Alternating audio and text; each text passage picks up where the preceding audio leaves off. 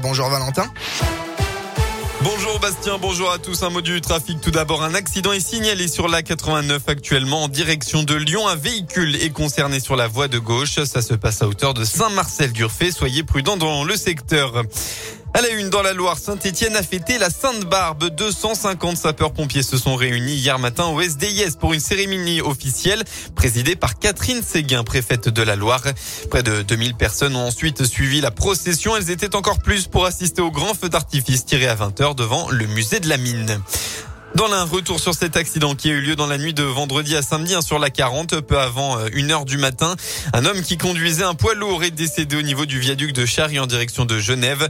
Selon les premiers éléments de l'enquête, le poids lourd a glissé sur la chaussée à cause des pluies verglaçantes. De plus, le conducteur n'avait pas attaché sa ceinture. Alors lors de la collision avec la rambarde de sécurité, il a donc été éjecté à travers le, le pare-brise et a fait une chute de 25 mètres avant de s'écraser au sol. La victime était originaire du Rhône. Les sports en rugby, cette fois, la SM ne s'est pas laissé surprendre. Battu à Perpignan la semaine dernière, les rugbymen auvergnats recevaient un autre promu hier, le Biarritz Olympique. Dans un stade Michelin balayé par la pluie et le vent, les Clermontois ont fait le boulot en s'imposant 39 à 11, bonus offensif à la clé. Critiqués pour leur performance ces dernières semaines, les avants ont répondu présent avec une nette domination en mêlée. Le talonneur de l'ASM, Johan Béhéré a même inscrit trois essais. De quoi donner le sourire à l'entraîneur adjoint de l'ASM, Xavier Sadourny. Oui, je suis content de la victoire. Quatre essais d'avant, euh, comme on dit, le rugby commence devant. Les conditions n'étaient pas faciles. Et puis, euh, on a été performant sur les ballons portés. Donc, euh, à partir de ce moment-là, quand on est performant, il faut en profiter. C'est très bien pour Béret, il a marqué trois essais. Donc on est très content pour lui, très content de, de la prestation, notamment de nos avants. C'était important aujourd'hui ils ont su être à la hauteur et très bien, tant mieux pour nous. Place désormais à la Coupe d'Europe. Et oui, pour le premier match, les Auvergnats joueront à domicile samedi prochain face à la province irlandaise de l'Ulster.